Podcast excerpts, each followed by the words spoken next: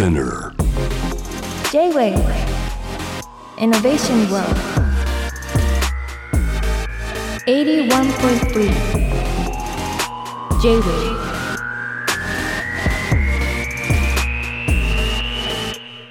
はい、取締役天才カートムがナビゲートしている JV イノベーションワールドですが、ここからロートイノベーションのコーナーで、えー今夜はポップ思想家の水野千鶴さんをお迎えしています。2回目でございます。はいどうもこんにちはすごくそういうあんまりは激しいテンションではないすごくシックな喋り方をされるんですね。あれ前回もこんなシックでしたっけ？シックですよ。あシックか。いやわかんないわかんない。大人風違うなんかさっきさ、うん。すごいさ受けちゃったんだけど なんで受けちゃったかっていうと、うんうん前回はあんま意識しなかったんだけど、今回2回目だからちょっとだけ心に余裕が出て、で冷静に聞いたら、うん。なんか自分が出る前になんかかっこいい言い方でなんかイノベーションワールドとか言ってて あどうしようこれでさこのラジオで初めて私を知る人がさ、なんかイノベーションの人だって思われてすごい恥ずかしいなと思ってちょっと恥ずかしすぎて受けちゃったどうしよう。そのね、だって前回ご紹介の仕方がもう存在のイノベーターってご紹介してますからね。恥ずかしいか。でもあれだよなんかうん切り開いてる感じししてますからね。あ。まあそうですねでも本当に切り開く人はあんまり自分からそんななんかイノベーターですみたいなことはそんな言わないのではないかそうね。そう。だから僕が勝手に言ってるだけだから。あ。そう言ってくれてるって、はい。じゃあまあ勝手に言われてるだけでねあの真に受けないでください聞いて方もう本当む なんか川田さんが本当勝手になんか言ってきているだけで、全然こっちはねイノベーターをしようっていう思ったことないんですね本当生きてて今。言いがかりのようにイノベーターだっ本。当にそうですね、ん。なんか通りがかりの言いがかりをつけてくる天才の人。はい。えー、あれでしょ？今回の本でうん。記者会見をしたと聞いてますけど、あそうなんですよ。いやなんか大丈夫でしたか？違うんだよね。記者会見とかするとか全然思ってなくて。でも本当言われてるから頭では分かってたんだけど、その30分ぐらい前にやってうわマジで記者会見をやるんだ。これって記者会見だったんだみたいな急に記者会見をするってことに自分が急に気づいてしまっ だっててするするからね。うんえマジかと思ってでなんかあのビル紀ノ国屋のビルの上に行ったらなんか後ろにさ紀ノ国屋のロゴがいっぱい貼ってあるさちゃんとしたやつだでザザ記者会見みたいなコーナーでさ、なんか取材陣がわーって待ち構えこうメモを持って待ち構えていてなんか。この本を一言で言うとみたいな。なんかで一言で言えなすぎてもうなんかああのおおおおわー助けてくださいみたいな感じでなんかああの全部無理全部なんかううわーでもでもなんかうわーってなりながら頑張っていたらなんか記者の人もすごくあの話をちゃんと聞いてくださったのであなんか皆さん人間なんですねっていう感じになって なんとかね。うん。そうなんですね。司会はいたんでしょ？司会の方いたけど。いやないいないです。あいないんだ。それはうわってなるね。じゃあ全部委ねられたんだね。うん、そうそうそうそう。なるほど。それなんか見れないの？動画とかで。残ってないのかな動画とかはなないみたいですけど。うん。な記事ではなんかね散見されたけど そ そのギャーってなってる感じは読み取れなかったけどね。うん。ギャーが面白いんですけどね。あーうんうん。今日今週他にもラジオ出たんですけど、そこでなんか放送作家の方が、え MC って。はいはい鈴木さんのやつでしょ？そうそう、だから聞いたんですよ。ん。あのなんかどどうやったら取材とかをされた時にう,、うんうまいちゃんと相手が助かる感じでうん。言えますかって言ったらそれはなんかあなたは無理だから諦めてくださいってなって。さすが作家だから。そうそうだから私はこうやってもう一生苦労してあわあわしていくしかないっていうことを受け入れた後の世界に生きてる。そうですね。わでもなんか祖父江さんとさトークショーやった時は、うん。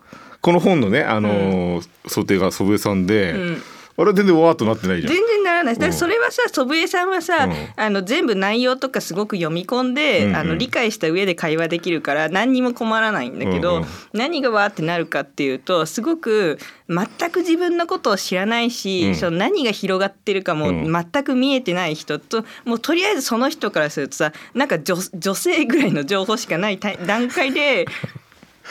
このタイトルにある親切というのはどういうニュアンスですか、みたいなこと言われてそれをうん世の中にない概念をでも妥協は絶対にしたくないし、なんか変に全然なんか便利な言い方で言いたくないしと思って、なんか毎回できる限りのことをやっているせいですごい苦労して、あの本当にパニックになってるっていう感じですね。まあ今回は大丈夫だと思いますけど。でもこの本は確かにね、うん。要約しづらいし、うん。あと自分で言いづらいっていうか自分から多分哲学書とか、うん。あんまり差し出しにくいじゃないですか多分読んだ人が持ち帰り物として、あこれは哲学的なものだったなっていうのはねうん。いいと思うけど。そうです。なんか最初からなんか哲学書っていうのもそれはそれでなんかまた違うかなっていう気もしちゃうんで、別にいいいいんですけど、僕なんかね僕も本何冊か出してて、うんうん。読みました。でみ読んだ、うん。あいいね、あのいいね。やっぱ読んでくれてるといいねってなるよねね。あまあまあそうそれはそうだね。一挨拶済んだ感じがするよね、うん読んでくれてるとね。だ僕もこう水野さんの、うん。ノートの時から僕読んでたからあ水野さんの文章。ありがとうございます。だからあのね本になる時のうん。器具がちょっといくつかあって、うん。それは水野さんの言い回しが、うん校閲とか構成にかかった時はいに変に直されたら嫌だなとはい思ってたの、はいはい。それってなんか戦いあった？あのねすごいあのめっちゃ受けたのがあのあんま普段はないんだけどなんかホームチェック あのなんかホームチェックを入りますみたいなこと言って、うん。ねでなんかそれで、なんだっけなんかうん。この部分はちょっと言い回しが良くないので、うん。この部分の言い回しをマイペースで自分の好きなことについつい夢中になってしまうマイペースさんに言い換えてください。それ嫌な嫌な直しだね。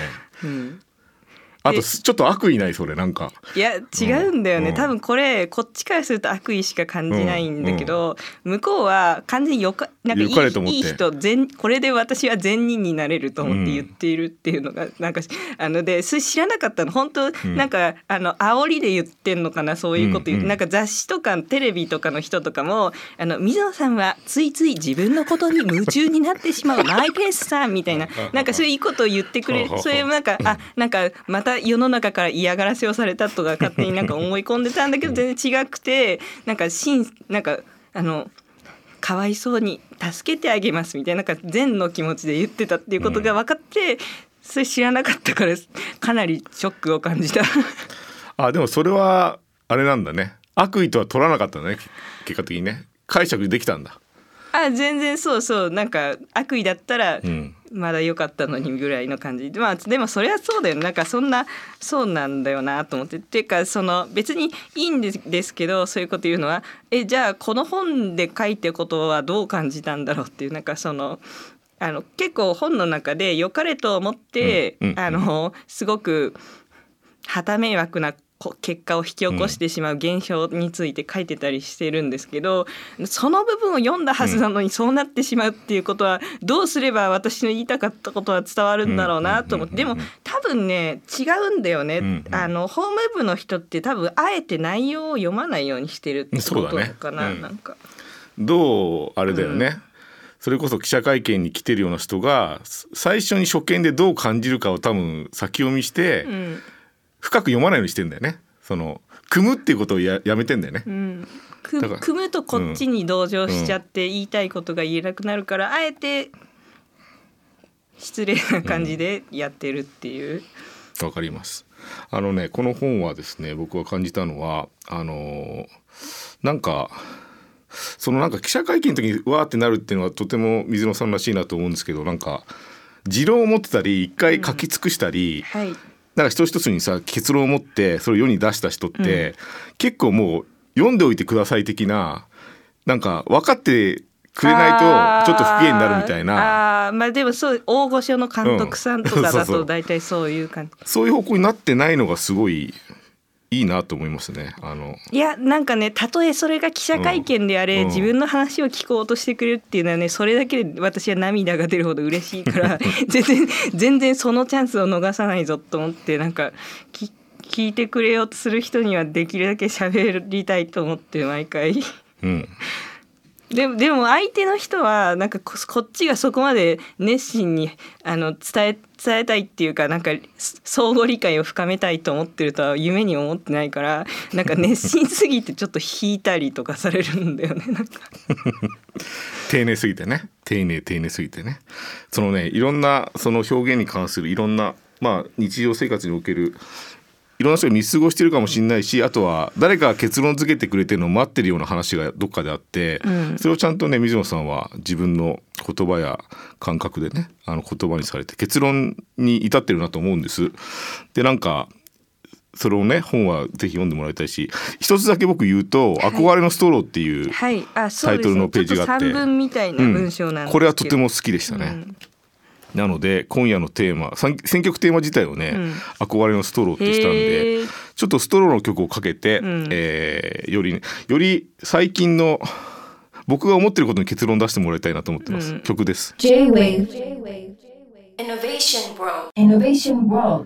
はいお届けしているのはストローというね曲でございます。ザ・はい。ブルックザ・うん。プラフという人たちをね、ななんてこと言ってる曲なんですか？なんだろうね。ストロータイトル図だが、ふうん。複数だから。うん。うん。あーここのな何、うん。メンバーが楽楽楽楽団の名前がストローってことですか？あ曲名がストローズっていう曲名が。ストローズ。えなんかそのストローっていうタイトルで何を言ってるのか気になったの、なんか喋ってたから聞いてなかったけど。うん。ちょっと後で聞いてみてください。あのこの人たちはあのそんなにヒルなうん。人たちじゃないうんので、うん生活の風景の中に環境のことも別に歌ってないと思うんうんですけどね。あそうなんですね。うん、うん。はい、えーここからはですね水野しさんに最近ちょっと僕が思ってる、うん。思ってること結論うん付けらんないことがいや出やっぱあってしたい。あ出して。めちゃくちゃテンション上がる最高のコーナー。だってこういうコーナーばっかりやればいいのに。あマジでじゃあお願いします。じゃあまずお問題ね。はいはい。はい世代に関する、うん。世代さ、うん。世代って言葉はねこの本の中に2回出てきました、あそうなんです。はい。数えたんですね、はい。何でも数えることからね始まるんで、うん。えーで僕がね聞きたい世代の話は、先週のねゲストが Z 世代の石井君っていう人だったの、うんまあその石井君っていう名前は別にね、うん。あのあれなんですけど、うん。えー上の世代に、うん。えー Z 世代がちょっと若め今20代ぐらいの人うん。が上の世代に何を求めるかって聞いたら、うん。動画にしておいてくださいっていうの。何でも私たちがこれからやんなきゃいけない。研修であれ、何かしら情報であれ資料であれ、動画にしておいてくださいって思うんだって。うんででも上の世代はさ、うん。何かしら印刷しておいてくださいって感じなわけ。うん。だから印刷しとけばでそれ渡せばそれ資料だと思ってるから、うん。ここに齟齬がある。うん。でもこの Z 世代動画にしといてくださいって言ってる Z 世代でさえ、うん。次の世代が世代がね迫ってるわけで、うん。次の世代は動画にしするのもちょっとうざいわけですうよ。ん。これちょっと結論出しておきたいなっていうか、ああ次の世代はうん。何をプルーフとするのかっていうか、えっとまずなんですけど、うん。なんかここの資料になんか Z 世代起業家の方って書いてあるんですけど、それはねなんかぜ世代よりも起業家の方が強いと。あ本当、うん、じゃあ企業 Z 世代。そう。それはもう順番間違えた。あのうん。Z 世代とかの話じゃないんですよ、起業家という属性の人じ起業家石井 Z 世代かっこぐらいで プル何をプルーフになるんですかね。うん、このね水野さんはねこの沈黙の間に考えてますからね。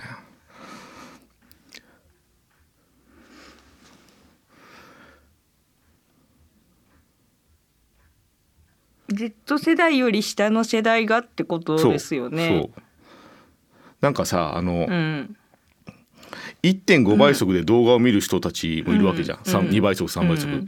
そっちの能力が長けてる人に対してうん。文章を読まないと低レベルだっていうのってちょっと乱暴な気がしてて、うん。そっちはそっちの進化があるじゃん。うんうん。だからなんか別に世代ごとにね何を根拠とするかっていうだけの話でとは思ってるんですけど。ちょっと結論出しにくいかな？ちょっともう世代の話が気になっちゃった。順番の話が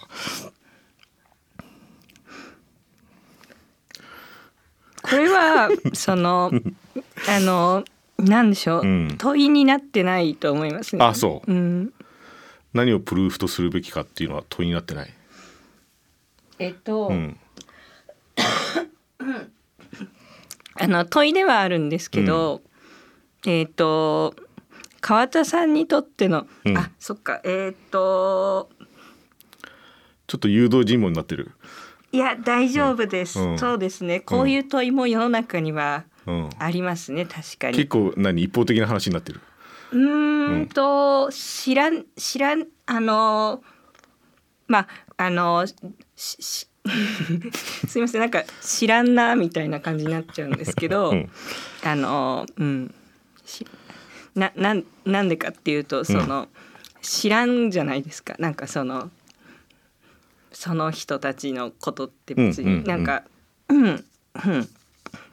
その人たちが主役アルファ世代って書いてありますけど、うん。その人たちが主役になって、あの問題が立ち上がるような話だから自分たちにとっての切実さとか、うんと、うん解決しなきゃいけない強度みたいなのが全然この問いの中には、うんまあ、でも川田さんの中には多分あるんだろうなと思って。ああ。ちょっとじゃあ別のこと聞いていい？結論を出しやすいのなんだろうなちょっとね確かに僕の得意分野の話でうん、偏ってる話かもしれない。川田さんはどういうこの問題に対してどういう切実さを抱えてるんですか？それぞれが根拠にしているものが違ってて、それぞれがいいがみ合ってるけど、うん。その密度や、うん。あの特徴量の,、ん。あのばらつきというかまとめ方が違うだけで、ホッチキスの種類が違うだけで、同じものを僕らは受け取って、うん。要約して下の世代に渡してってると思うんだけど、別にやり取り変ないがみ合う話ではないなという気がしてて。そうそう。だからさあのし知らんなじゃない、うん。ってなっちゃうんだけど川田さんは多分知らんなってならないタイプなんだろうなと思って。ななんでそのそこで知らんなってならないんだろうなと思って。そうそういう感じのあれなんですかね。あれかもしれない。ちょっとじゃあ知らんなということで。どうしようかな。あの水野さんから問いをもらってもいいし、はい。僕からの問いを続けてもいいし。ああととりあえずもう一個やってみましょう。もう一個やってみる？うん。これじゃあね本当一番最近思ったことね、うん。水族館ってなんで刺身を出さないんだろうっていう。なんかさ子供の時に見たうん。イワシの群れとかん。なんですよ、キラキラして綺麗だったのって、でも水族館って新鮮な魚って言ってうん、刺身って出さないでしょ？まあそうですね。それはそんなに問いになってないいやすごく非常に面白い問いだなと思いました。えっと人間は、その近距離の生き物とうん。遠距離の生き物は食べないらしいんですね。ほうほうほう。中距離にあるものだけを食べるっていうふうに言われていて、でそれは家畜ですよね、うん。ペットとかや野山に住んでる生き物は食べないんだけど家畜は食べるっていう。だからその人間は結構動物との間に食べれる距離が決まっていて、うん。多分水族館だと一回近くなりすぎちゃってるんですよね、だから食べるには一回その魚との距離を離さなきゃいけないんですよ。なんでなんかその食べるコーナーに行くまでにじ人間と魚との距離感が離れてあこいつやっぱあんまり今すごい親しみを抱いていてなんか海のイルカくんみたいなキャラクターとか見て海とのうん。生き物と友達みたいな気持ちになってたけど、やっぱちょっとこいつらのことってよく分かんないなみたいな、そういう気持ちになるような仕組みがあればいいと思うのでだからあのそのトンネルを作ってでそのトンネルにちょっと人間からしたら歯みたいな魚の構造っていっぱいパーツっていっぱいあるじゃないですか。エラとか、うん。なんかめえエラの水が排気される仕組みの説明とかあとなんか目玉のなんかいろいろんな魚の目玉とかいっぱい貼っといてでなんかうわーやっぱ魚ってちょっと人と違いすぎて引くわみたいな感じにさせといてまあでそのトンネル出終わったら結構距離感できてる、いい感じになんかやっぱ友達になれる距離感と そうなんかそう知人になる距離感みたいな食べ物に対しても多分あるんですいい距離感になったとこでいただくっていうそういう作戦が一個考えられますね。ありがとうございますこれは結構答えやすかったかな？まあ、そうそうそうですねあの私もその問いに対してはすごく切実さを感じますので1個目の問いはごめんなさいあの、うん自分が無関心な領域でしたので、申し訳ないですね。ありがとうございます。こういうね。でも今の話僕やっぱりしびれましたけどね。確かに距離の話だし、うんあのなんかそんなお題をねなんか出されてて、ん。空間を作るオファーが来あて、で刺身を食べるという。はい。あの鑑賞とうん。飲食が一緒になっているようなアミューズメントを開発しなきゃいけなくて、で全く僕あのスタッフに聞いてほしいけど、ん。全く水野さんと同じこと言ってて トンネル作るべきだ。で順路のグラデーションを作るべきだと。その親しみのある鑑賞用の魚から離れていかなきゃいけないっていう、これ いや同じ程度嫌嫌かもしれないいけど。や嫌じゃない嫌じゃないです。あやっぱあのももしかしたらちょっとイノベーター仕草が出してしまったかもしれない。恥ずかしがんないでよ。恥ずかしがって俺が恥ずかしいからね、はい。そうですよね、いや私はちょっとしたことですぐ恥ずかしがってしまうので、あの大丈夫でした。えでも今のね、あロジックあ今の話だって全然事前に僕話してない話だからね。まあそうですね。うん。だすごいね丁寧にあれですよ。あのこういうね人間論を展開されてる。いやでで1個目の問いは、あのどういう結論になるか聞きたいんですけど。1個目はね、その私は AI に与えるプロンプトみたいなのが1個考えられるんじゃないかなって思いましたけど、そそうですねあまたかぶイノベーかぶりイノベーター。ー仕草が。あ恥ずかしい。本当やばいですよ。なんかもしかしたらなんかなんかそういうイノベーターチャンネルみたいなのやってる人がこういう問いにはあのそうあのこういうこういう答えをしたらいいですみたいな要約して番組を作ってなんかチャンネル登録者数12万人ぐらいになるかもしれない。気をつけないといけない。気をつけないといけないですね。はい。というのが分かったですね。ちょっとやっぱり時間が足んないので、ちょっと本のタイミングじゃない時にもお呼びしたいので、うんあそうでも、川田さんは本当にあの全然あの生きてる、うん。あの環境とか全然多分違うんですけど、うん。すごく考え方とかあのものの見方とかはすごく共感できる部分がすごくあるのではあのイノベーター仕草分かるよっていう仕草。はい、ちょっえーと自助自爆になってしまいました。自分で言った言葉に自分で苦しめられるという結果につながってしまいました。残念ながら。親切人間論が弁護のね書店で発売中ですので、ぜひねお手に取ってください。めちゃくちゃ面白いです。ぜひあのアクアリアムストローを読んでください、ということで、あ今ありがとうございました。今夜は水野しずさんをお迎えしました。ありがとうございます。またこのコーナーではポッドキャストでも配信しています。現在出演いただいた先週、えー出演いただいたえーっと商工会議所かっこ Z 世代、石井くんのね、ポッドキャストが公開されていますので。で水野さんの回は来週公開されますので。本当ですか。うん。だからイノベーター仕草がイノベータまたねポッドキャストで。をあの活目活目っていうかまあ耳耳耳の活目あれっていう。はい。ありがとうございます。またお呼びします。あすりがとうごいませんあざいます。りがとうございました。Innovation World. Innovation World